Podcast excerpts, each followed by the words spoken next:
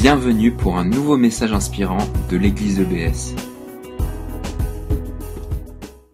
J'ai appelé ce message J'ai mal, merci. Et euh, normalement, c'est la dernière d'une petite série de trois messages sur la louange, l'adoration, euh, la reconnaissance. Et en fait, finalement, en essayant de terminer cette série, je n'ai pas réussi. Donc, on va la continuer. On va faire une dernière la semaine prochaine.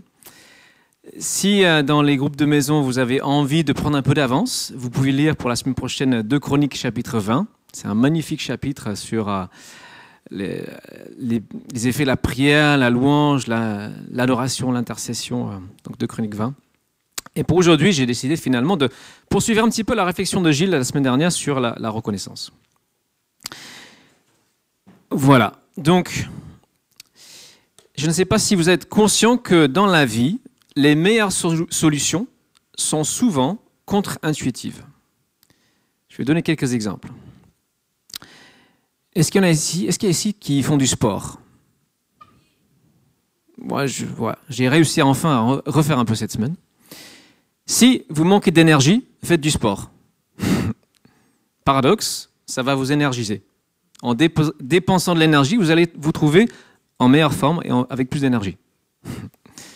C'est une solution contre-intuitive. Tu dormiras mieux, ça ira mieux dans ta vie. J'ai passé, euh, pour mon plus grand bonheur ou malheur, plusieurs années à fréquenter le RER A à Paris, la ligne la plus fréquentée d'Europe. Et j'étais toujours là en train de, me demander combien de retard est-ce que j'aurai, est-ce que je vais arriver un jour euh, à destination, est-ce que je vais réussir à m'insérer dans le train, c'était un peu comme ça. Et en fait, j'ai lu un article cette semaine qui disait que euh, les, chercheurs scientifiques se sont penchés sur le problème des retards du RERA et devinez quelle est la solution qu'ils ont trouvée pour améliorer les services Moins de trains. Oui. Et en fait, ça marche. Alors, je ne vais pas expliquer pourquoi, mais il y a un phénomène de retard accumulé avec plus de trains. Quand on réduit un peu le nombre, c'est plus fluide et les gens montent mieux, etc. Donc, solution paradoxale. Le dernier exemple que je donnerai, de solutions contre-intuitives, c'est le domaine de l'espace. Quand on a commencé à voyager dans l'espace et à envoyer des hommes dans l'espace, tout le monde a présumé, les scientifiques se sont dit, pour faire rentrer les gens dans l'atmosphère, c'est dangereux parce que ça chauffe, donc il faut que l'appareil soit le plus fuselé, le plus euh, aérodynamique possible, pour qu'il y ait le moins de, friction et de réchauffement. Et en fait, la réalité, c'est qu'il faut faire l'inverse. Il faut des appareils comme ça, complètement, enfin pas du tout aérodynamique, grande résistance. Et je ne sais pas pourquoi, mais ça fonctionne. Et dans la vie chrétienne, la vie chrétienne est pleine de paradoxes et de choses un peu contre-intuitives, contre notre nature. On va considérer ce matin un principe biblique qui, moi, ne me paraît pas très naturel. C'est le choix de louer et de remercier Dieu lorsque ça va pas bien ce qui est souvent la dernière chose qu'on a envie de faire, dire merci. Et puis, on ne peut pas non plus dire à quelqu'un qui est en train de passer une grosse souffrance, ah, tu n'as qu'à remercier Dieu, tout ira mieux. Comment est-ce qu'on va être euh, reçu? Ça me rappelle un proverbe qui dit, je ne sais pas si c'est visible, si de grand matin quelqu'un vient bénir son prochain à voix forte, ce sera pris comme une malédiction. Proverbe 27, verset 14. On n'aime pas ce genre de personne qui vient avec des yaka faucons, yaka bénir Dieu, tout ira bien. T'inquiète pas, regarde le côté soleil, euh, ce genre de personne euh, qui n'est jamais passé par les catastrophes. Mais le paradoxe, c'est que quelque part, il a raison. Dieu nous a donné un commandement qui va très clairement dans ce sens. On va le lire sous sa forme dans la lettre de Thessaloniciens, chapitre, donc, première lettre de Paul aux Thessaloniciens, chapitre 5, verset 18. Et on va lire un petit peu le contexte. C'est juste trois versets très courts qu'on va prendre aujourd'hui, qui sont très connus et très pratiques. Soyez toujours dans la joie, priez sans cesse, remerciez Dieu en toutes circonstances. Ça veut dire qu'il n'y a pas d'exception. Telle est pour vous la volonté que Dieu a exprimée en Jésus-Christ. Et on a peut-être envie de dire, mais Paul, tu rigoles là. Soyez toujours joyeux. C'est pas réaliste. C'est pas possible. Prier sans cesse, bah, j'ai des choses à faire, j'ai une famille, j'ai un boulot, j'ai plein de choses à faire, je ne peux pas prier sans cesse, je ne suis pas un moine. Et enfin, remercier Dieu en toutes circonstances. Donc ça veut dire, Paul, que quand j'ai la jambe cassée, je dois dire, ah merci Seigneur, c'est super. Quand je viens, de perdre mon boulot, je dois dire merci Seigneur. Et encore pire, ce jeudi qui vient, nous allons accueillir dans cette salle euh, la cérémonie d'enterrement d'un petit garçon d'un an et demi qui était fauché par une voiture à Neudorf il y a une dizaine de jours. C'est des gens que Sabrina connaît. Est-ce qu'on peut dire aux parents remercier Dieu dans ces circonstances? Comment est-ce qu'on peut vivre une telle injonction? C'est la question d'aujourd'hui. Alors, pour comprendre les choses, il faut euh, toujours prendre le contexte plus large de toute la Bible. Évidemment, nous avons des émotions négatives légitimes. Il ne s'agit pas de les nier, les étouffer, de, faire semblant qu'elles n'existent pas. Si vous lisez les psaumes, les auteurs des psaumes expriment très facilement et très ouvertement toutes leurs émotions négatives devant Dieu. Et on trouve des phrases comme, euh, bah, d'ailleurs on trouve dans la bouche de Jésus, dans le jardin de Gethsemane, mon âme est accablée jusqu'à mourir. Je suis attristé, je suis désespéré, je suis malade, je, suis, je me sens persécuté, viens à mon secours, Seigneur. Donc, il ne s'agit pas non plus de, faire semblant. C'est pas ça. Je ne sais pas si certains ont vu ce film vice-versa. C'est assez sympa. Ouais, ouais, c'est pour les enfants. Euh, pas que pour les enfants. Il y a une émotion, tristesse, qui, semble ne pas avoir sa place, parce que c'est une fille très très joyeuse. Et la tristesse, a sa place dans la vie de cette personne, ce petit enfant. Donc, enfin, pour revenir à, l'apôtre Paul, même lui, il écrit dans une lettre aux Corinthiens, euh, deuxième lettre, chapitre 1, verset 8, il dit, je n'arrive pas à voir, donc, euh, il faut en effet que vous sachiez, frères et sœurs, quelle détresse nous avons connue dans la province d'Asie. Nous étions écrasés à bout de force, au point même que nous désespérions de, conserver la vie. Voilà, réalisme, mais il y a quand même quelque chose à mettre en marche. Il y a un processus à engager qui est décrit dans ce texte par ces trois versets si simples. Et je crois que ces trois choses vont ensemble. Être dans la joie, prier sans cesse et remercier en toutes circonstances. Si nous apprenons à prier en permanence, 50, 100, 200 petites prières par jour, à tout remettre à Dieu et en fin de compte remercier Dieu, peut-être pas à cause des circonstances, mais au milieu d'elle, je crois que c'est le chemin vers la joie. Je le crois vraiment. Comment est-ce que Paul a mis, cette application, mis en application ce, ce principe dans sa vie? On va voir euh, deux exemples de sa vie. Le premier, je pense que vous connaissez, dans Acte 16. Si vous avez déjà lu le livre des Actes, c'est un moment frappant. Paul était dans la ville de Philippe avec Silas, ils sont en train d'évangéliser. Et ce qui se passe, c'est une esclave je lis le texte, verset 16, vint à notre rencontre. Elle avait en elle un esprit de divination et ses prédictions procuraient de grands revenus à ses maîtres. Elle se mit à nous suivre, Paul et nous, criant à tue-tête Ces hommes-là sont des serviteurs du Dieu très-haut. Ils viennent vous annoncer comment être sauvés. Elle fit cela plusieurs jours de suite. Alors, juste petite remarque, c'est quand même curieux. Cette euh, personne disait la vérité, mais elle n'était pas animée par l'Esprit de Dieu. Et bon, bref, c'est tout un truc à explorer, mais au bout de quelques jours, Paul est excédé, il n'en peut plus, il ordonne à l'esprit de quitter la jeune femme. Et c'est ce qui se passe. Le résultat des courses, c'est que ses maîtres sont fâchés, ils n'ont plus d'espoir de, gagner de l'argent. Paul et, Silas sont traînés en justice et jetés en prison. Et on les trouve vers minuit. Ce texte qui est tellement beau. Vers le milieu de la nuit, Paul et Silas priaient et chantaient les louanges de Dieu. Les autres prisonniers les écoutaient. Tout à coup, un violent tremblement de terre secoua la prison jusque dans ses fondations.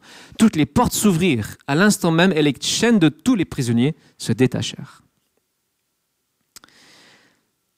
Le texte ne dit pas le contenu des prières des louanges de Paul et Silas. Je pense que ce ne serait pas farfelu de supposer qu'ils remerciaient Dieu pour ses soins, pour son amour, pour sa bonté, qui le louait pour qui il est, qui proclamait qu'on a fait ce matin sa grandeur, sa magnificence, sa bonté, tout ce qui caractérise Dieu. Et ça les a permis quelque part de s'élever dans leur esprit au-dessus de cette prison, sortir déjà un peu de leur prison physique. Je pense que comme d'autres personnes tout au long du récit, il devait se rappeler les délivrances passées de Dieu, euh, se remettre ça en mémoire, les hauts faits de Dieu. Et cette louange, cette reconnaissance, ce, choix de regarder non pas la circonstance adverse, mais celui qui est au-dessus de nos circonstances, a des effets puissants. Ce n'est pas quelque chose de magique. Ce n'est pas une formule. Si je remercie Dieu, tac, clac, paf.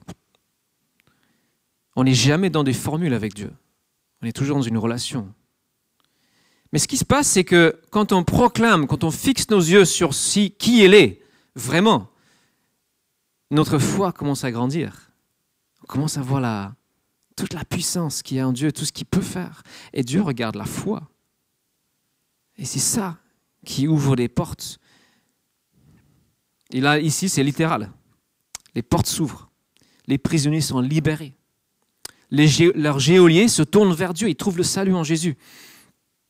Et voilà, on ne peut pas dire que c'est automatique, c'est un truc magique, mais Dieu regarde la foi que nous plaçons en lui.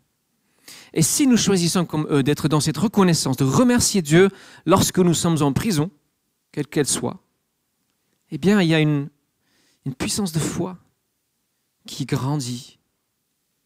Au lieu de regarder le problème, on regarde la solution, pour utiliser un langage très simple. Dieu ça permet quelque part à Dieu d'agir, lui qui se plaît à agir en fonction de notre foi. Et on peut dire, oui, que le fait de remercier Dieu, de le louer en toutes circonstances, nous ouvre des portes. J'ai discuté avec quelqu'un récemment qui m'a dit, euh, je ne sais plus qui c'était, j'essaie de me souvenir, mais j'ai une mauvaise mémoire, m'a dit, euh, j'ai arrêté de donner, d'offrir des cadeaux à tel tel enfant, neveu, nièce, je ne me rappelle plus. C'était pas toi, Rachel? Non, c'était pas toi. Euh, parce que ces enfants ne m'ont jamais dit merci. Non, c'était pas toi. Non, je, bon, bref. Et euh, voilà, parce qu'il n'y a aucune reconnaissance. Euh, donc la personne a arrêté d'offrir des cadeaux. Et mettez-vous quelques instants à la place de Dieu. Est-ce que tu préfères offrir des choses à quelqu'un qui est très reconnaissant, qui, qui dit Ah, merci, c'est super, excellent, merci, trop bien? Ou est-ce que tu préfères donner à quelqu'un qui ne te dit jamais merci, qui, de toute façon, en, excusez-moi en bon français, râleur, qui est-ce que tu préfères combler de cadeaux? C'est tout simple. Tu préfères donner à celui qui est reconnaissant? Et ce que nous ne réalisons pas assez, c'est qu'il n'y a absolument rien que Dieu nous doit. Absolument rien. Tout ce que nous avons est cadeau. Pourquoi est-ce que nous ne sommes pas plus reconnaissants? Pourquoi est-ce que nous ne disons pas merci plus souvent? Oui, Dieu fait briller son soleil sur les bons comme sur les méchants. C'est vrai, dit la Bible. Mais nous vivons en relation avec Dieu. Il est notre Père, comme on a chanté tout à l'heure. On n'est pas dans un. Alors, souvent les Français disent Ouais, mais c'est bien de râler parce que comme ça on obtient les acquis sociaux, tout ça. Il faut râler, il faut grogner, il faut faire la grève. Bah, ça ne marche pas avec Dieu. tu ne peux pas faire la grève avec Dieu. il va rigoler, hein. Tu fais la grève. ok, continue, c'est pas grave. Non, c'est ton papa. Tu lui dis merci pour toutes les 10 millions de milliards de choses que tu as déjà. Et je crois que c'est dans l'expression de la reconnaissance que Paul a trouvé le secret du bonheur. Dans la plupart de ses lettres aux églises qu'il a fondées, il dit Nous n'arrêtons pas de remercier Dieu pour vous. Nous ne cessons pas. Et même dans, je crois que c'est le deuxième au Thessaloniciens, il dit Nous devons remercier Dieu tous les jours pour vous. Et il y a ce texte que j'aime dans, Philippiens chapitre 4, versets 12 et 13, où il dit, Je sais vivre dans le dénuement, je sais aussi vivre dans l'abondance. C'est le secret que j'ai appris. M'accommoder à toutes les situations et toutes les circonstances. Que je sois rassasié ou que j'ai faim, que je connaisse l'abondance ou que je sois dans le besoin. Je peux tout grâce à celui qui me fortifie. Il a compris que Dieu ne lui devait rien, que tout était grâce, tout était cadeau. Notre société a le modèle inverse. Toujours plus, toujours plus, toujours plus. C'est comme ça qu'elle fonctionne. Et on est toujours poussé à céder à cet instinct de, nous comparer. Ah oui, il a plus que moi. Elle, elle a plus que moi. Elle, c'est mieux pour elle que pour moi. Et moi, j'ai un échange de mails avec un, vieux copain de la fac euh, d'il y a 20 ans, qui a trois filles, âgées entre, je crois, 5 et 9 ans à peu près. Il m'a écrit que euh, à chaque fois à table, s'il y avait une qui avait une miette de plus que l'autre, c'était la bagarre. Elle a, plus que moi. C'est pas juste, elle a plus que moi. Et elle disait, c'est comme si elles étaient au goulag. Comme on les avait pas nourries depuis trois mois, tellement elles sont euh, aux aguets pour savoir est-ce que l'autre a plus que moi? Et nous pouvons aussi être comme ça, insatisfaits. Mon salaire n'est pas aussi élevé que celui de mon prochain.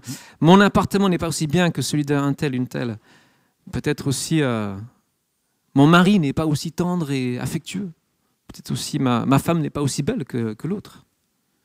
Bah, c'est peut-être vrai. Peut-être qu'elle ne l'est pas. et alors, c'est celle que Dieu t'a donnée. si nous arrivons à remercier Dieu, lui dire du bien pour tout ce qu'il nous a donné, je crois qu'avec Paul, nous détenons une clé du bonheur qui nous évite euh, l'aigreur, la jalousie, la comparaison, euh, les envies malsaines.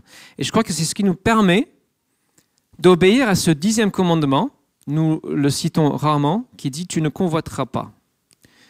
Tout ce que ton voisin, ton prochain possède, tu ne le convoiteras pas. Alors, je ne suis pas du tout en train de nier les difficultés. Je veux que vous entendiez ça. J'ai connu la solitude du célibat. Je sais que c'est difficile.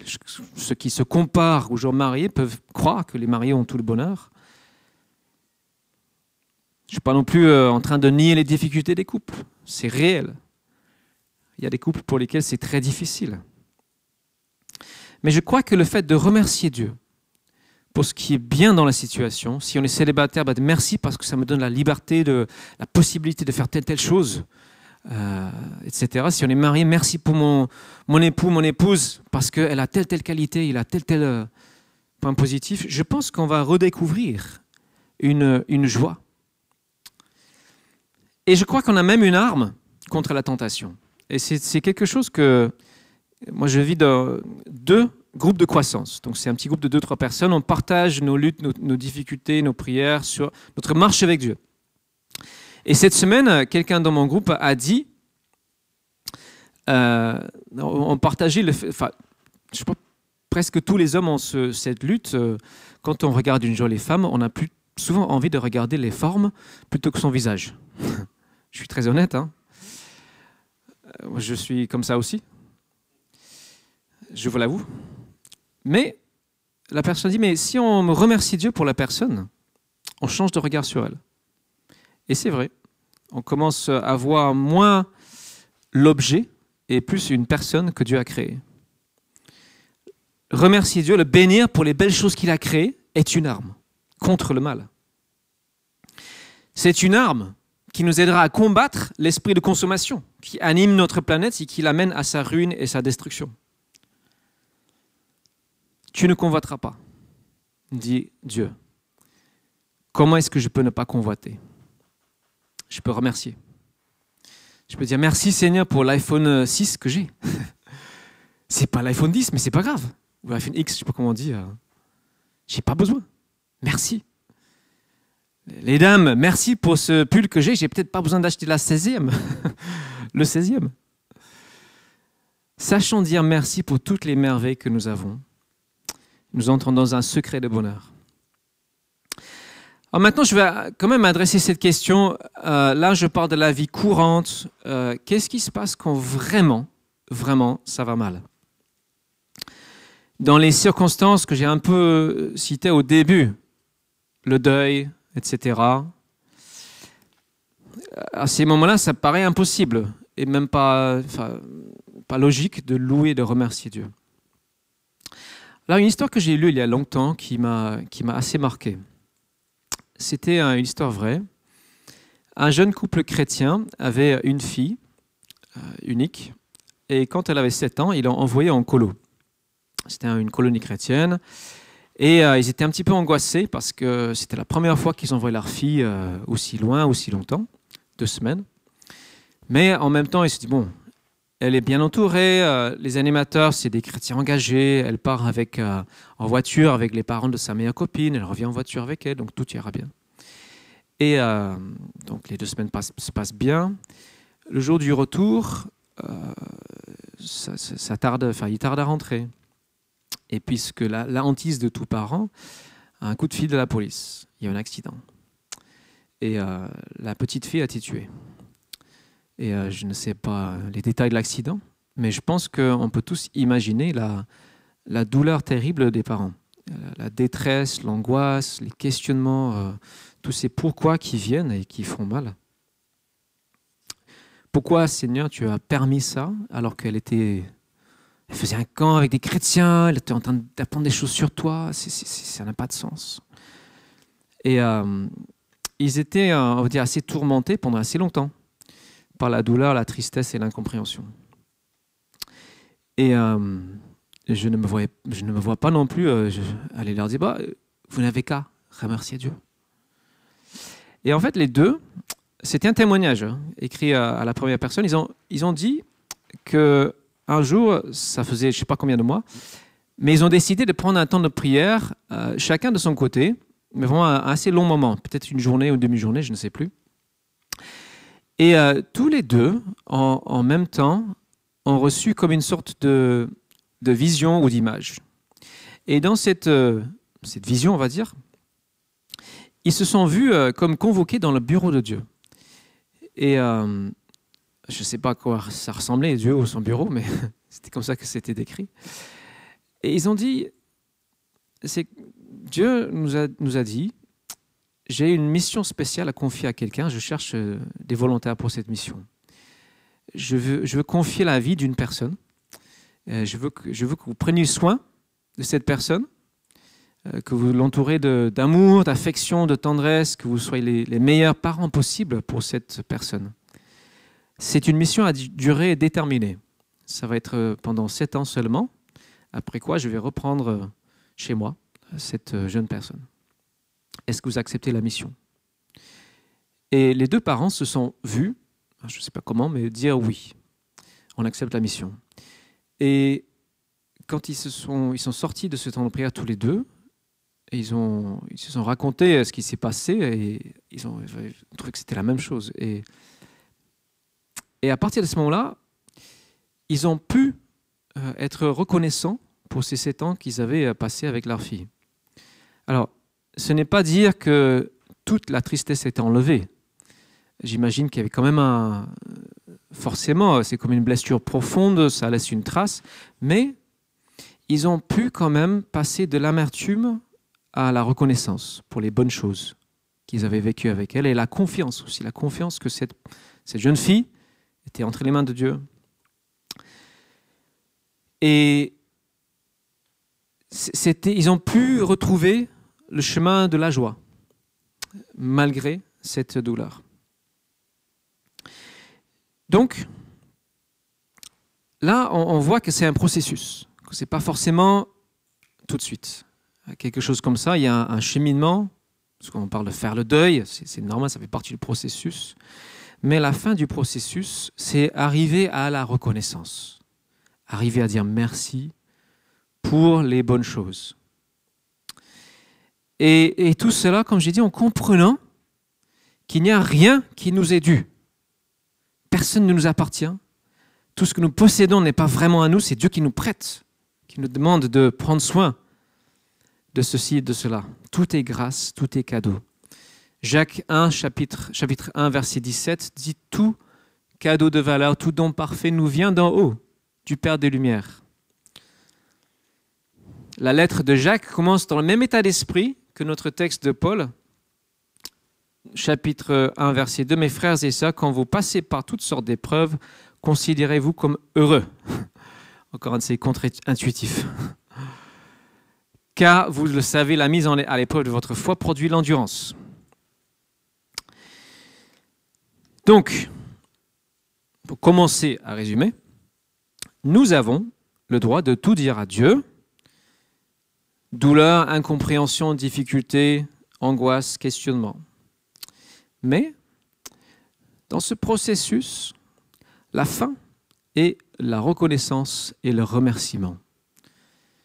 Lorsque nous arrivons à lever la tête et dire merci pour ce que tu fais et ce que tu es, ce qui nous permet de nous porter bien mieux. Et notre instinct, je reviens à. C'est contre-intuitif. Notre instinct, si ça ne va pas, c'est de maudire, de pester, de dire des gros mots. Je vous avoue, ça arrive. Moi, ça m'arrive quand je suis contrarié, surtout en vélo et en ville, en voiture, de dire du mal. Mais Dieu nous demande de dire du bien. Et là, la louange, le remerciement est une arme contre le mal, contre le découragement, contre la, dépression, contre des pensées qui peuvent nous tourmenter. C'est une arme. Contre celui qui veut nous détourner de Dieu, détourner notre regard pour que notre regard soit en bas et non pas en haut. Et c'est comme ça que nous arrivons à prier sans cesse. Si dans une journée, vous avez 50 contrariétés et 50 tentations, vous avez 100 occasions de dire merci à Dieu. Et à le remercier pour qui il est et pour ce qu'il fait. Entraîner notre cœur. Chaque pépin est une pépite potentielle. Une occasion de s'entraîner à l'adoration. Et c'est là où Dieu ouvre les portes. Et je l'ai, vécu cette semaine, vraiment. J'avais un, autre message en tête en début de semaine, euh, de Chronique euh, vers chapitre 20. J'arrivais pas à, bien préparer ce message et mercredi matin, je suis parti me balader, prier vers 5 heures du matin. Euh, c'est pas tous les jours, mais Dieu m'a réveillé. Et il m'a mis à cœur de changer de message. Et donc, du coup, je me suis dit, mais ce message, c'est hyper pratique. il faut que j'essaie tout de suite de faire ce que ce texte dit. Donc toute la journée de mercredi, jeudi, vendredi, j'ai essayé 50, 100, 200 fois par jour de remercier Dieu. Mercredi, euh, je ne sais plus à quelle heure, dans la matinée, j'ai dû partir en ville. Et comme je suis un peu tête en l'air, j'ai oublié mon portefeuille à la maison. D'habitude, je peste contre moi-même. Ah, c'est pas possible encore, une perte de temps, etc. Et du coup, là, j'ai, regardé le soleil, je dis merci Seigneur pour ce magnifique soleil. Merci parce que tu me donnes l'occasion de faire un peu plus de sport, c'est bien. Merci. Et c'est vrai que ma journée a été transformée. Et mercredi en particulier, c'est comme si plein de portes s'ouvraient tout au long de la journée, inattendues. Parfois des petites choses. Hein. Ma béquille de vélo qui est cassée depuis un an, j'ai pu les réparer. En repérant un magasin que j'avais jamais vu vraiment, paf, mes yeux le voient. Et c'est comme si Dieu m'ouvrait plein de portes. Des coups de fil qui tombaient pile en même temps, enfin au bon moment plein de choses. Je sais que j'ai encore beaucoup de chemin. Je vais inviter quelqu'un, donc c'est Cathy, à partager un peu plus sur son vécu dans ce domaine, parce que je crois qu'elle est plus avancée sur le chemin que moi. Donc elle a, elle a deux petites histoires à nous raconter. Euh, la première, c'est aussi passé, c'est passé quand tu étais en vélo, c'est ça? Enfin, justement, j'étais pas en vélo, mais j'aurais bien aimé. Alors, pour ceux qui ne le savent pas, moi, je travaille dans un centre, comme infirmière dans un centre de soins à domicile. Donc, je vais soigner les gens chez eux et moi et mes collègues, nous circulons à bicyclette.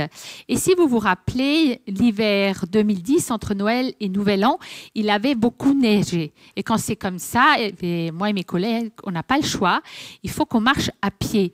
Donc, il faut dire que ça fait à peu près 6 à 10 km par tournée et qu'il n'y a pas que la distance, il y a aussi beaucoup d'escaliers à monter parce que malheureusement, tous les immeubles n'ont pas d'ascenseur. Donc, dans ces conditions-là, en fin de matinée, j'étais en train de traverser la place de, l'université à, Strasbourg et j'étais tellement épuisée que j'en pleurais.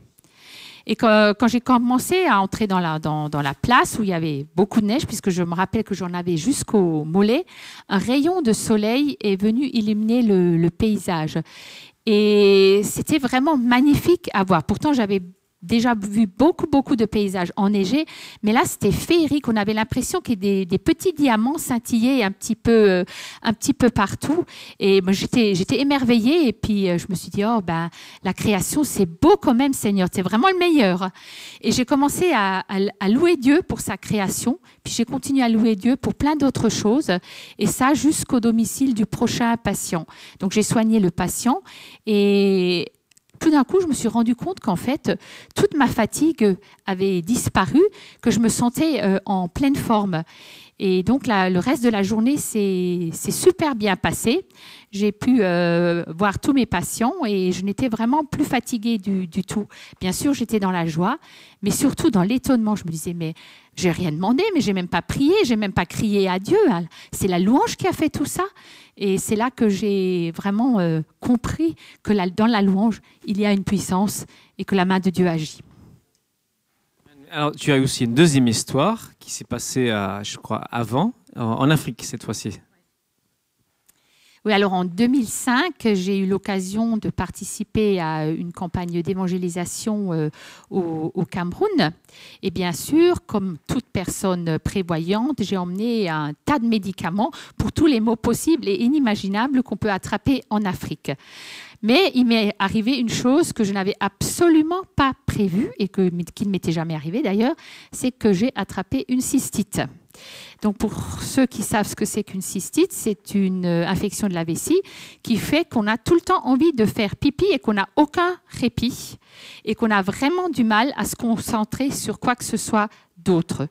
Et je n'avais pas de médicaments ni l'occasion de, de m'en procurer. Et, un dimanche matin, lors d'un culte dans une, dans une église euh, africaine, donc, eh ben, il y a eu un, bon moment de louange, beaucoup de chants, bien sûr, et puis aussi des, personnes euh, qui, euh, qui, qui, priaient. Et je sentais vraiment la présence du Saint-Esprit, mais pour moi, c'était difficile d'entrer dans cette louange c'est à cause de, de mon problème physique. Et à un moment donné, il y a une personne de l'Assemblée qui a loué Dieu en disant, je te bénis Seigneur pour la puissance de guérison qui agit encore aujourd'hui. Et à ce moment-là, j'ai senti que quelque chose de bizarre se passait dans mon corps et je ne peux même pas vraiment, euh, l'expliquer. Et j'ai commencé moi-même à louer Dieu. Et puis tout d'un coup, je me suis rendu compte, mais voilà, mais j'ai plus de problème. Et euh, j'ai été euh, guérie. Et euh, là aussi, j'étais vraiment dans, l'étonnement parce que personne n'avait prié pour moi, personne ne m'avait imposé les, mains, euh, personne ne savait même euh, que j'avais un, problème, mais la puissance de guérison de Dieu a agi dans la louange. On peut l'applaudir. Merci Cathy. Donc nous allons conclure ce message. Notre verset de départ dit Remerciez Dieu en toutes circonstances, telle est pour vous la volonté que Dieu a exprimée en Jésus-Christ. Alors, ce principe, on, pardon, on trouve à, plusieurs endroits dans la Bible. Hein. Dans le psaume 34, verset 1, on lit Je bénirai l'Éternel en tout temps, sa louange sera toujours dans ma bouche. Mais j'ai cherché, est-ce que dans les enseignements de Jésus, il y a quelque chose qui parle spécifiquement de ce principe. Je n'ai pas vraiment trouvé, mais quand on pense à Jésus-Christ, il incarne en sa personne la bonté de Dieu. Il incarne l'amour de Dieu, ce don de vie à la croix, et l'incarnation et la concrétisation de tout ce pourquoi nous bénissons Dieu. Il est notre sujet de reconnaissance permanent et le plus profond. Donc en Jésus-Christ, nous pouvons toujours dire merci. Quelles que soient les circonstances, même les plus douloureuses, nous pouvons toujours dire merci, Seigneur Jésus, pour qui tu es et ce que tu as fait dans ma vie, pour l'espérance que tu m'as donnée. Le tombeau est vide, tu es ressuscité. Je peux dire merci parce que j'ai une véritable espérance qui ne sera pas déçue. Un jour, je serai avec toi. Je peux dire merci parce que tu me délivres du juste jugement de Dieu sur mes fautes. Merci pour cela. Ce n'est pas mérité. Et donc, c'est pas juste dire merci pour le joli soleil. Ça, c'est bien. C'est dire aussi merci pour qui tu es. Louer Dieu pour qui il est. Et c'est là où, tout doucement, nous arrivons, arrivons vers la joie. Dieu partage sa joie. Et c'est cette joie-là qui donne la force et la vigueur. Et je crois que c'est ce qui s'est passé pour Cathy. La joie du Seigneur est notre force. La joie du Seigneur est ma force. La joie du Seigneur est ma force. Il y a quelques vieux qui, euh, comme moi qui, qui connaissent ce chant. voilà, en conclusion. Excusez-moi, vous n'êtes pas vieux. On est tous euh, en train d'entrer dans l'éternité. Hein. Donc, en conclusion, contre l'amorosité de la saison physique, disons merci pour les changements de temps. Regardons l'avenir, regardons le printemps qui vient. Contre l'esprit de grogne, disons merci pour l'abondance de ce que nous avons. Apprenons à être un peuple généreux, en louange, en encouragement les uns des autres, même en dons financiers. Apprenons à être un peuple marqué par la reconnaissance, qui se distingue de la société par cette reconnaissance. Et c'est ce qui va nous donner la possibilité de prier sans cesse, d'être renouvelé dans notre être intérieur sans cesse et d'éprouver la joie. Alors, j'aime toujours donner quelques pistes pratiques d'application. Pour moi, il n'y a rien de pire que, alors ça, arrive souvent quand même, c'était bien, c'était comment la prédication? Ah, c'était bien, ouais, c'était vraiment bien. Il a parlé de quoi? Euh, Je sais plus. ouais. La parole doit être concrétiser, doit porter du fruit. Alors je vais vous donner trois suggestions pour vivre cette semaine ce commandement que Dieu nous donne. Il y a certaines d'autres possibilités, mais je vous donne trois idées. Première, commencez chaque journée lorsque vous posez votre pied sur le sol avec des mots de reconnaissance et de remerciement pour Dieu. J'ai essayé de m'entraîner avec une autre personne dans notre groupe de maison à faire ça. Moi, en, général, c'est quand j'arrive dans la douche que j'arrive à la faire. D'autres arrivent tout de suite. Cynthia, c'est tout de suite, dès qu'elle se réveille. Deuxième possibilité. Terminez votre journée. Prenez le temps de dire à Dieu ou à votre époux ou votre épouse trois sujets de reconnaissance. Troisième possibilité. Si euh, certains se sont engagés dans ce, ce défi prier comme Daniel, prendre trois temps de prière par jour que vous définissez, moment et durée, pourquoi pas consacrer un de ces temps juste au remerciement. Mais au-delà de tout ça, ça c'est des idées, mais c'est d'avoir cet état d'esprit. Il m'arrive un pépin, je dis merci. Il m'arrive une contrariété, contrariété, je dis merci. C'est contre-intuitif, c'est contre nature, mais c'est bon. Ça nous fait du bien on reconnaît qui est Dieu et on augmente notre foi. Nous allons continuer notre culte dans la reconnaissance avec la scène. Je vais donc inviter Danny à venir devant pour euh, introduire ce moment de, reconnaissance pour le plus grand bienfait que Dieu a accompli pour nous. Merci d'avoir écouté notre podcast. Pour plus d'informations sur l'Église EBS, rendez-vous sur le site internet www.église-ebs.com.